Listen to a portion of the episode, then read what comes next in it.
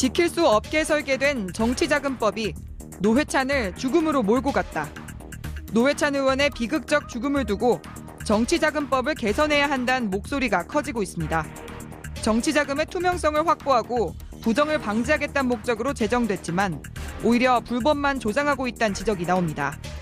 특히 현역 의원이 아닌 경우는 후원금 모금에 제약이 많아 돈 없는 사람은 정치를 못한다는 무전무치란 말도 생겨날 정도입니다. 진보 정치와 사회적 약자를 대변하는 정치를 꿈꿨던 고 노회찬 의원. 그가 남긴 정치권의 숙제는 무엇일지 희자매에서 짚어봅니다. 이슈파이터 2부는 정치권의 든든한 언니들, 아, 정말 오늘처럼 무더운 날에 더욱 간절해지는 속 시원한 걸크러쉬 두 분을 모셨습니다. 희자매 토크 지금부터 시작합니다. 진수희 전 의원, 최민희 청와대 정책기획위원 두 분 모셨습니다. 어서 오십시오. 네, 안녕하세요. 두 분 모두 오늘 옷차림이 굉장히 시원하세요. 저는 그냥 이번 주 네. 드레스 코드를 추모로, 추모로 하기로 했습니다. 이번 주. 네. 네. 그러니까요. 아, 저도 사실은 어제 다녀왔는데요. 어, 날이 너무 덥기도 하고, 그리고 더운 가운데 또 이렇게 슬픈 일이 있으니까 많은 시민들이 서서 이렇게 울고 계시더라고요. 네, 한두 시간 정도, 두 시간, 두 시간 반 정도 있어야 이제 조문이 가능한 어, 상황인데 저는 월요일 아침에 이 소식 처음 듣고 너무 놀라가지고 전 처음에 5번 줄 알았습니다. 진수 의원님 그때 어떻게 들으셨어요? 저도 타 방송사 방송 들어가기 바로 직전에 바로 직전에 그 앵커분들 모니터에 예. 그게 뜨는 걸 보고 정말 저도 모르게 뭐야 하고 소리를 아. 질렀던 음. 기억이 납니다. 예, 정말 놀랐어요. 의원님, 예, 저는 뭐 그러니까 노무현 대통령 서거하셨을 때 새벽에 전화를 그때도 받고 더웠죠. 예, 그때 악 하고 제가 소리를 음. 지르고 전화를 끊어 끊, 음. 끊고 바로 이제 봉화로 내려갔는데 어, 이번에 그 얘기 듣고 왜 그랬을까요? 막 몸이 떨리더라고요. 음. 너무 깜짝 음, 놀라서. 음, 너무 놀라서. 네. 아마 우리뿐 아니고요. 많은 국민들이 비슷한 음. 충격을 받았을 것 같습니다. 음. 그러니까요. 근데 참 그 지금 상황을 보면 그 미국 가셨잖아요. 원내대표 다섯 분이 미국 가시고 그리고 그 저 돌아오셔서 해명할 것 있으면 해명하겠다고 하셨는데 오자마자 이렇게 하신 거거든요. 그래서 사실은 개인적으로 굉장히 좀 외로우셨을 것 같기도 하고 또 근데 이 사실관계에 대해서도 또 밝혀봐야 된다라는 또 주장도 있고 드루킹 특검 자체에 대해서 비판도 있고 또 이제 정치자금법에 대해 여러 가지 주제들이 이 동시에 많이 터져 나오는 것 같습니다. 네, 저는 우선 네. 특검이 네. 네. 아, 특검에 대해서 굉장히 섭섭하다 이 말씀을 드릴 수밖에 없습니다. 아, 특검에 너무 섭섭. 예, 왜냐하면 특검이 애초에 그 특검 명칭이 드루킹 등의 인터넷 댓글 조작에 관한 특검이잖아요. 예. 댓글 및뭐 예. 여론 조작 특검 이런 건데 어, 이거는 어떻게 보면 별건 수사인 느낌? 음. 그래서 어쨌든 본류하고는 좀 떨어진 수사인데 네. 어느 순간 노회찬 의원이 표적처럼 되면서 적어도 언론 보도만 보면 음. 특검이 흘린 피의 사실 공표 내용만 보면 마치 이게 드루킹 특검이 아니고 정치 자금 수사인 것처럼 음. 그렇게 피의 사실이 공표되면서 어, 당사자 고인이 받았을 모욕이 어마어마했을 것 같고요. 그리고 만약에 정말 한 푼도 안 받았었다면 뭐 대응할 수 있었겠죠. 그런데 어, 고교 동창이 접근해서 그 어려운 시절에 그러니까 원해이면서 출마하려고 막 할 때그 네. 시절에 쇼핑백에 뭐 담아서 돈을 줬는데 보니까 정치 자금이 있어서 돌려보낼라 그랬는데 친구가 네. 이거는 우리가 조금씩 모은 거니까 음. 괜찮다라고 얘기해서 고맙다고 받았다는 거 아닙니까? 음. 그러니까 이 모든 상황이 너무 애통하고요. 그리고 워낙 깔끔하게 살아오신 분이잖아요. 그리고 진보 정치를 위해서 모든 걸 바친 분이잖아요. 사실 평생을 바친 겁니다. 그런데 이렇게 가시니까 너무 허망하고 그리고 어쩐지 늘 기대되는 정치인이잖아요. 네. 그 이유가 어떻게 될까? 그리고 18대 어, 때 잠시 원외에 있을 때도 다시 돌아올 것 같은 정치인이었고 그래서 지금도 어, 노회찬 전 테레비를 틀면 노회찬 전 대표가 썰전에 나올 것 같고 그렇죠. 뭐 그런 느낌입니다. 근데 특검에 대해서 정말 저는 아주 섭섭합니다. 저는 이제 특검에 대한 서운함보다는 특검 팀이야 이제 드루킹 저 드루, 드루킹 일당이라고 표현을 하고 예. 싶어요. 범죄 집단이니까 예, 그렇죠. 결과적으로. 예. 그래서 드루킹 일당에 여러 가지 수사를 하는 중에 이제 계좌를 정치 브로커 정치 브로커. 예, 예, 계좌 추적하고 관련된 사람들 수사를 하는 과정에서 그렇죠. 돈이 이제 노회찬 의원 쪽으로 건너갔다는 게 아마 굉장히 명백한 그런 증거 자료가 있었기 때문에 특검팀으로서는 그것이 수사의 본류는 아니었지만 그걸 수사할 수밖에 없었던 음. 그 입장이 있었던 것 같고요. 저는 제가 모르겠어요. 그 실정법을 좀 봐야 되는데 네. 노회찬 의원이 사망함으로 해서 받은 부분에 대한 공소권 없음은 됐는데 공소권 없음으로 됐다고 해서 저는 준 쪽 있잖아요. 네. 드루킹 쪽 수사도 노회찬 의원에 건너간 그 돈 관련한 거는 그 수사를 안 하는 건지 저는 아니, 계속 그거 수사를 수사를 해서 뇌물 어쨌든 공유한 거잖아요. 그 죄는 저는 좀 확실하게 물어야 된다고 생각해요. 왜냐하면 바로 정말 자기 관리나 자기 검열에 철저했던 정말 괜찮은 정치인을 그 결과적으로 잃게 만든 그 책임을 저는 확실하게 좀 물어야 된다 싶고요. 미국 가기 가시기 전부터 노회찬 의원은 혼자 정말 정말 그, 그 괴로워했고 그 괴로움을 감당하기 힘든 그러니까 하루하루가 아마 하루하루 매 순간순간이 본인한테는 지옥이었던 것 같아요. 왜냐하면 본인이 평생 목숨처럼 지키려 했었고 지켜왔다고 자부하는 바로 그 부분에 치명상을 입은 거였기 때문에 굉장히 괴로워했을 것이고 그 또 자기 혼자 이 세간의 비난이나 비판을 어, 받으면 차라리 괜찮은데 그것이 그 진보 정치라든지 정의당에 올 데미지 이런 것 때문에 너무나 괴로웠을 거고 그래서 결국은 극단적인 선택에 이르지 않았을까. 근데 특검이- 참 안타깝습니다. 특검이 저는 더 문제되는 거 수사할 수 있다고 생각합니다. 그런데 이걸 피의 사실을 공표하면서 언론에 조금씩 조금씩 새로운 사실을 네. 흘리면서 망신 주기를 했다는 그렇죠. 것이죠. 그러니까 이 뭐 이런 거죠. 조선일보 보도에 보면 뭐 이런 게 있어요. 노동자 대변한다면서 운전기사가 웬 말이냐. 그러니까 부인.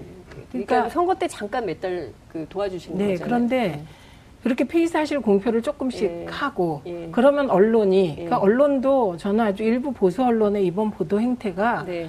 그 노회찬 의원을 죽음으로 몰아넣은 한 원인이라고 보는 게 지금 말씀하신 그런 식의 보도로 네.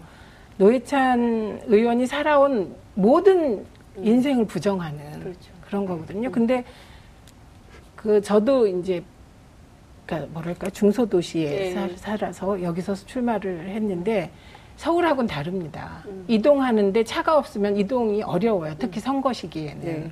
그때 대중교통수단을 이용하면 선거를 치르기 어려워요. 특히 여성 배우자의 경우는 선거운동을 안 할 수가 없습니다. 우리 풍토상. 네. 그래서 그 선거 시기에 잠깐 자봉으로 운전기사가 왔었는데 그 사람이 경공모 회원이었다는 거 그렇죠. 아닙니까? 예. 그리고 그를 통해서 이제 그 운전기사를 통해서 돈이 전달됐다. 일부가 지금 이런 얘기거든요. 그런데 이거를 놓고 그렇게 노회찬 의원의 일생을 부정하는 듯한 기사를 쓴 거 저는 그런 행태가 또 다른 한 원인이었다. 이렇게 생각합니다. 그건 어떠십니까? 그 곽상도 자유한국당 의원이 어제 페이스북에 글을 올렸어요. 그 내용 보셨겠지만 그 진보의 이중성 뭐 이- 이런 얘기를 지금 상중이지 않습니까? 이번 주 금요일까지 이제 이번 주 금요일이 발인인데 에, 그랬다가 이제 본인이 너무했다고 생각했는지 예. 아마 내린 예. 걸로 알고 있는데 예. 우선 제가 두 가지 말씀을 드리고 싶은데 아까 최민희 의원께서 예. 얘기하신 피의 사실 공표 이거는 어제 오늘 얘기가 아닌 것 같아요. 오래됐죠. 검찰이든 특검이든 우리가 경- 지난 몇 년 동안 경험했던 몇 건의 굵직한 수사를 보면 피의 사실 공표가 그냥 공공연하게 그 이루어졌던 것은 앞으로 있을 검찰 수사가 됐든 그것이 특검 수사가 됐든 이거는 좀 그 적법한 쪽으로 바로 잡아야 한다 말씀드리고요. 그 일부 언론이 그 노회찬 의원 부인 그 네. 운전기사 그것도 선거 기간에 네. 그러니까 이게 그 우리 언론사들이 뭐, 뭐 특정 언론 몇개 집중되는 이야기겠지만 너무 경쟁적으로 어떻게 보면 선정적인로 이제 기사를 그 전하다 보니까 드러나는 어떤 표피적인 부분. 사실은 이 그 기자가 네. 조금 더 주변 정황이나 이런 거를 취재를 조금 더 취재를 했더라면 그게 성 그러니까 평상시에도 이분이 그렇게 하셨는지 네. 아니면 선거 기간 때 그것도 급여를 주면서 했는지 아니면 자원봉사자였는지 이것만 한 번만 더 취재를 넓혀서 했더라면 네. 저는 이런 기사가 나오지는 않았을 텐데 그래서 언론들도 조금 그, 그 기사를 생산한 언론도 좀 반성할 필요가 있다 그렇게 생각을 그러니까, 합니다. 네. 그 곽상도 의원도 네. 그렇고 예. 조원진 의원 보좌관도 보좌관. 그렇고 나중에 사과를 했습니다만 그런 생각을 하는 것 자체가 이해가 안 가. 그러게요. 어떻게 그런 생각을 할까? 아니, 사람이 그렇게 세상을 떠났는데 네, 그리고 그거를 보면서 예. 세월호 유가족들이 그 슬픔을 가슴에 안고 단식할 때 옆에서 폭식 투쟁했던 사람들이나 네. 조원진 의원 보좌관이 7월 23일을 뭐 무슨 좌파 척결의 척결의 날, 축하, 축하하는 날로 하겠다거나 그게 그냥. 같은 맥락인 것 예. 같아요. 예. 그래서 좀 그런 문화는 음. 이쪽이든 저쪽이든 없어져야 될 것 같고 저는 곽상도 의원이 했던 그 생각을 공유하고 있는 분들이 꽤 계실 거라고 저는 생각을 해요. 아. 바로 그런 생각을 많은 분들이 가질 수도 있겠다는 그 생각 자체가 노, 노회찬 의원이 또 괴로워했던 이유 중에 하나일 것 아, 근데 같기도 한데. 진짜 소름 끼치는 일 아닙니까? 그렇게 그런 생각을 아니 아니 이제 그런 생각을 어 네. 그 진보 정치인이 돈을 받았어 그러면 이건 뭐지라는 생각을 했을 수는 있죠 그러나 그 특히 국회의원이라는 사람이 자기 머릿속에 드는 생각이라고 해서 그거를 때와 장소와 상황에 관계없이 그거를 그런 식으로 또 글로 글로 적어서 남긴다는 거는 그 양식은 우리가 좀 다시 되짚어 봐야 된다고 생각을 합니다. 그러니까 가장 진영의 문제가 아닌 것 같아요. 이 그렇죠. 인간성의 문제 그렇죠. 저는 기본적인 예, 사람에 대한 사람을- 예의의 예, 문제죠. 사람을 대하는 태도, 예의 이런 거 아닌가 싶어요. 그래서 이게 진보든 보수든 예. 중도든 뭐 이념의 기준이 뭔지 모르겠지만 우리나라 전통적인 문화는 상을 당하면 일단 그 기간엔 애도하고 네. 모든 정쟁을 그와 관련하여 멈추는 게 그렇죠. 그게 인지상정인 것 네. 같습니다. 그래서 이 부분은 다시는 좀 이런 일이 안 생겼으면 좋겠어요. 음. 속으로 하는 생각이야 무슨 생각하는지 알 수가 없는데 음. 그거를 상중에 입 밖에 내고 또 공인이라는 국회의원이 그러니까요. 네, 그리고 국회의원이. 국회의원의 보좌관이 예. 그거는 뭐 입에 올리기도 싫은 얘기죠. 그러니까요. 자, 그런데 그 어쨌든 노회찬 대표가 이렇게 그 이런 선택을 하게 된 때가 앞서 이제 최민희 의원님 말씀하셨지만 2016년 3월 그러니까 총선을 앞두고서 이제 받은 건데 이 정치자금법에 지금 어떻게 되는 겁니까? 예비 후보로 등록해야 후원금을 받을 수가 있는 건가요? 네. 예비 후보가 등, 예비 후보를 등록하면 예, 예. 이제 후원금을 모을 수가 있습니다. 네. 그런데 중요한 건 예비 후보, 후보 기간에 받은 후원금과 네. 예비 후보 기간에 쓴 돈은 보전을 못 받게 되죠. 어, 선거법상. 예, 그러니까 어, 이게 이제 국회의원이 아닌 사람이 선거에 예. 도전할 때 받는 제약 중에 하나인 것이죠. 음. 네, 그리고 그때 현역들은 아무 때나 막 받아도 됩니까? 현역은 선거가 없을 땐 1억 5천까지, 그렇죠. 선거가 있는 애는 3억. 3억까지 받게 예. 되거든요. 예. 그러면 노회찬 의원의 경우 지금 최민희 의원님도 비슷한 경우실 것 같아요. 원외. 그러니까 한 번 국회의원은 했는데 다음에 낙선. 두분 네, 네. 똑같은 지금 두 언니 모두 같은 상황인 네, 건데 네, 네. 지금 원외에 있을 때 정치 후원금 못 모으시잖아요. 어, 못 모으죠. 모으면 불법인 거죠. 불법이죠. 그런데 또 정치는 출마를 또 하셔야 되면 준비를 해야 되는 거고 또 돈은 필요한 거고 그렇죠? 근데 이거 부- 굉장히 부당한 내용이 포함이 되어 있는 것인데 이 법에 대한 손질이 좀 필요한 거 아닙니까? 근데 저는 이제 이 기본이 되는 게 이제 소위 말하는 오세훈법인데요. 오세훈법 2004년에 예, 저는 이게 돈 때문에 우리 아까운 노회찬 의원을 잃었다고 해서 음, 이걸 빌미로 해서 저는 정치자금법이며 이런 법을 음, 바꾼다는 거는 저는 개인적으로는 동의하지 않습니다. 음. 왜냐하면 그 2004년에 이 오세훈법이 도입이 됐는데 저야말로 그 법이 도입됨으로 해서 저 같은 사람이 저 같은 돈도 없었고 여성이기도 하고 지역의 조직이나 뭐 이런 게 전혀 없었던 저 같은 사람도 정치에 진출할 수 있었던 배경이 된 법이 오세훈법인데 그 이후 계속 현역 정치인들이 어, 이거 갖고 안 된다, 상한선을 높여달라라는 무수한 요구가 있었거든. 근데 저 개인적으로는 바로 오세훈법이 고비용 저효율의 우리 고질적인 정치 구조를 바꿔내는데 굉장히 일조를 했다고 보고요. 저는 제가 현역으로 있는 동안 후원금 별로 모으지도 못했어요. 상한선 채워본 적도 없고요.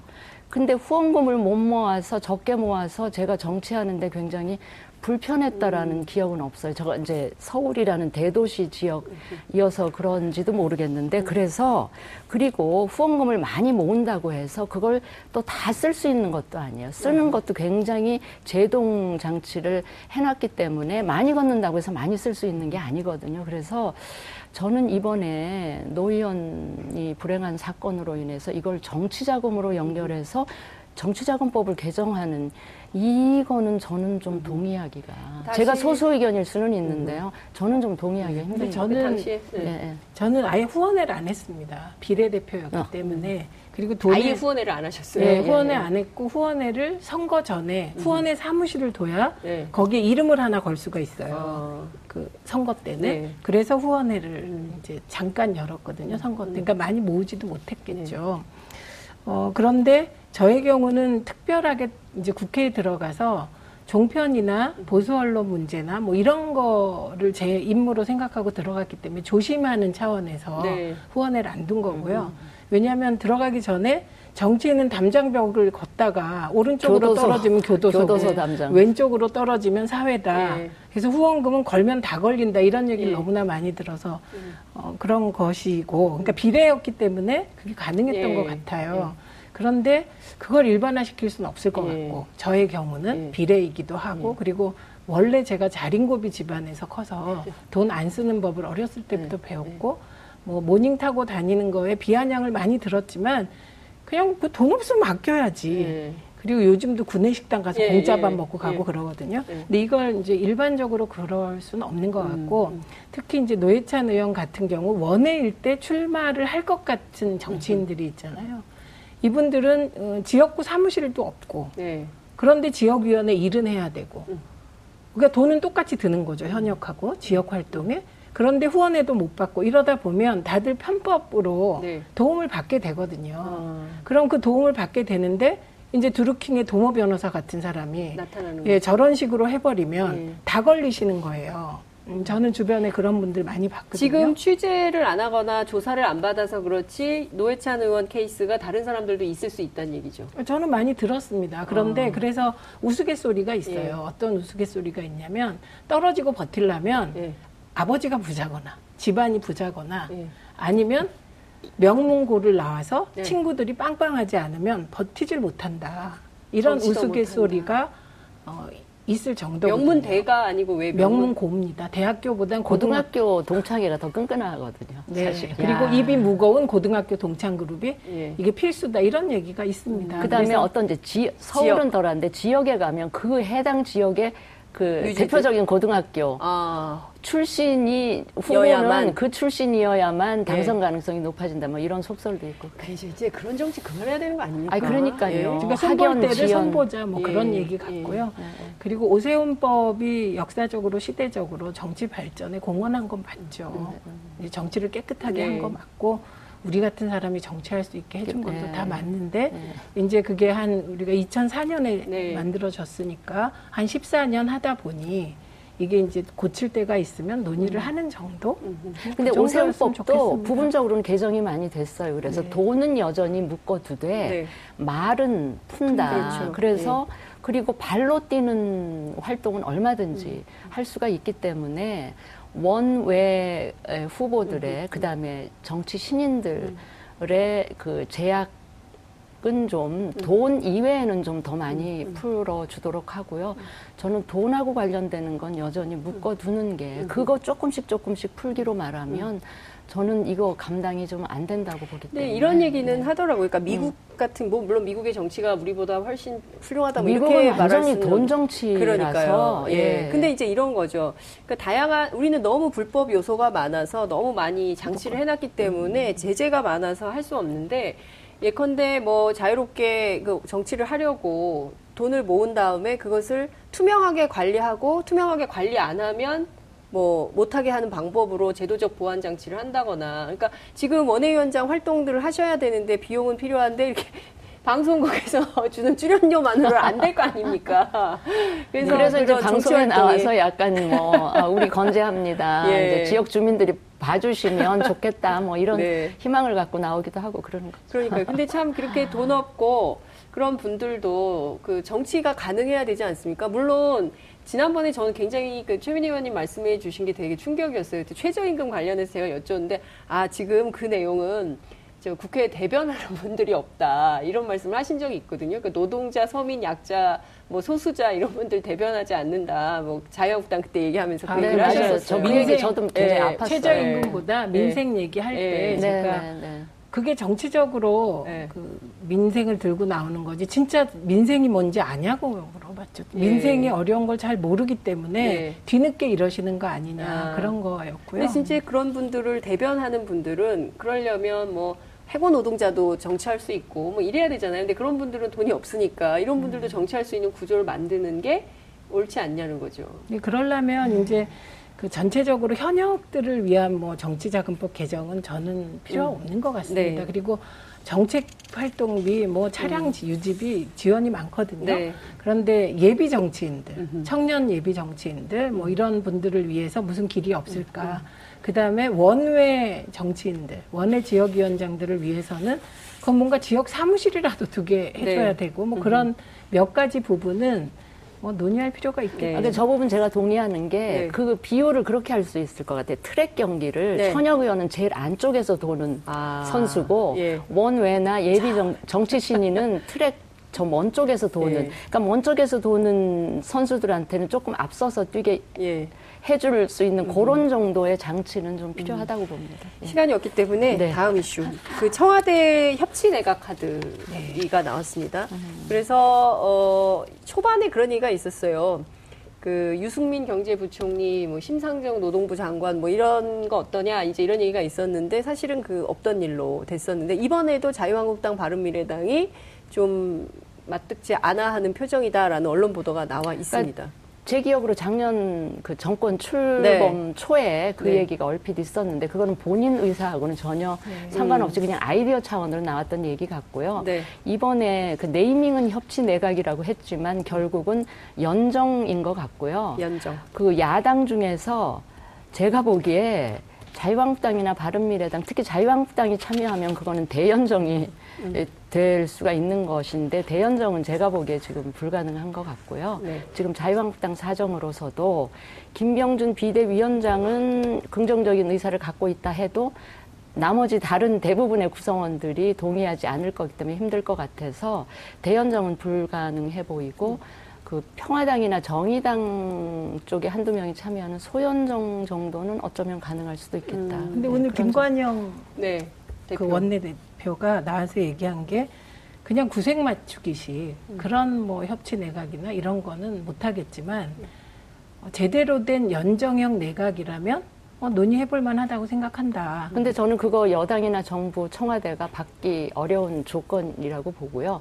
바른미래당이 계속 줄기차게 얘기해 오는 게 뭐냐면 소득 주도 성장 이 경제 정책을 철회해라는 그 주장을 계속 했었기 때문에 아마도 그런 조건 정도가 받아들여질 때 비로소 참여하겠다. 이런 음, 어려운 조건으로 받아들이셔야 될 것 같아요. 오늘은 그게 아니었고요. 오늘 얘기한 것만 말씀드리면 음. 어, 최저임금이나 소득주도 성장이나 이거에 대한 속도 조절론, 네, 속도 조절론 정도를 얘기하면서 어, 이게 연정 정도로 해야 의미가 있지 않겠냐. 그냥 달랑 장관 하나 들어가서 아무 권한도 없이 하면 그건 의미가 없다. 그래서 적어도 어, 협치 협약 정도. 그래서 연정, 그러니까 내각에 들어가면 어떤 정도의 뭐 뭐를 준다든지 권한과 뭐 그런 거에 대해서 책임에 대해서 협약 정도를 맺을 수 있어야 하지 않을까 생각한다고 얘기를 했고요. 저는 김관영 대표의 혼자 생각이고 소수의 생각이지 그게 전체 의원들의 의견을 다 모은 건 아니라고 네, 봅니다. 예. 그러니까 그렇게 얘기하셨어요. 음, 음. 이거는 뭐 전체와 의논한 건 아니고 예, 예. 어, 본인의 생각이다. 아, 예. 근데 어쨌든 원내대표니까요. 예, 그런 얘기를 했습니다. 그래서 어, 저는 김관영 의원하고 19대 때 같은 당에서 네. 의정활동 해보면 되게 유능하고 뭐 합리적이고 예, 합리적이고 그렇습니다. 예. 어, 경제에 대해서 잘 아는 경제 관료 출신이기도 하기 때문에 그런 분이라 어, 이분은 어쨌든 김관영 대표는 논의해볼 만한 의지 아니냐 이렇게 얘기했다는 의미에서 자유한국당하고는 조금 결이 다를 수도 있겠다는 생각을 했습니다. 진수희 의원님께서는 그 협치 내각에 대해서 부정적으로 보시나요? 아니 왜냐하면 네. 뭔가 협치 내각 그러니까 거의 연정을 예. 영상하게 하는 예, 그 예. 정도 되려면 사전에 분위기가 예. 여야 간에 좀 많이 어느 정도 음. 그 레포라 그러잖아요. 네, 예. 그런 게 형성되어 있었어야 되는데 그게 지금까지 전혀 너무 그게 없고요. 어. 네. 저는 느닷없이 협치 내각 카드가 느닷없이 나왔다. 이제 협치 내각 예. 뭐 국회 차원의 협치는 계속 예. 얘기가 되었지만 협치 내각 얘기는 좀 느닷없어 보이기도 하고 네. 저는 이 청와대 쪽에서 뭔가 이 정책적으로 안풀 리는 문제가 있으면 자꾸 청와대 음. 비서관을 신설해요. 최근에도 문 대통령 아이디어라 그러면서 자영업 비서관. 관련한 비서관 신설. 자꾸 이 청와대를 비대하게 키우는 이게 네. 사실은 관련되는 부처로 하여금 일을 제대로 할 수 있게 대통령께서 계속 독려를 하면 대통령 한 말씀은 굉장히 부처로서는 무거운 것이거든요. 네. 그렇게 일을 추진을 하셔야 되는데 뭐 안 되면 자꾸 청와대 비서관 신설. 그러니까 내각을 자꾸 쪼그라들게 하고 위축되게 하고 그 뭔가 일을 하겠다는 의지를 오히려 그 축소하게 만드는. 그러니까 지금 사실은 국민들 보기에 내각의 장관들 십수 명 있지만 어느 부처에 누구 장관인지 사실 기억을 많이 하는 분이 없을 정도로 저희 3부에 장관님 나오시는. 아, 내각의 존재감이 지금- 지금 오는 것 같아요. 것 같아요. 저는 일 저기 그 중 자영업자 담당 비서관이 예. 신설되는 건 좋은 일이라고 생각합니다.